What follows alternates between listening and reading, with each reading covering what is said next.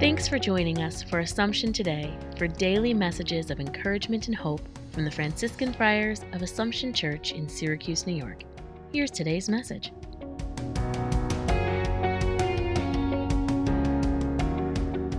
May 18th. In the Acts of the Apostles, we hear St. Paul explaining to his followers the plan of God for their salvation as he had come to know and understand it.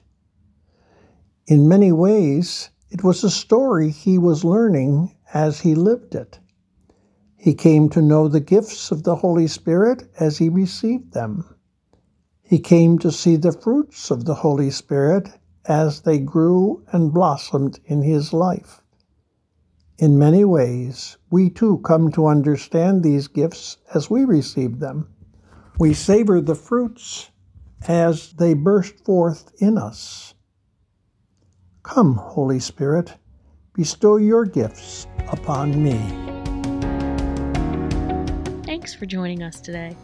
Connect with us online at AssumptionSYR.org.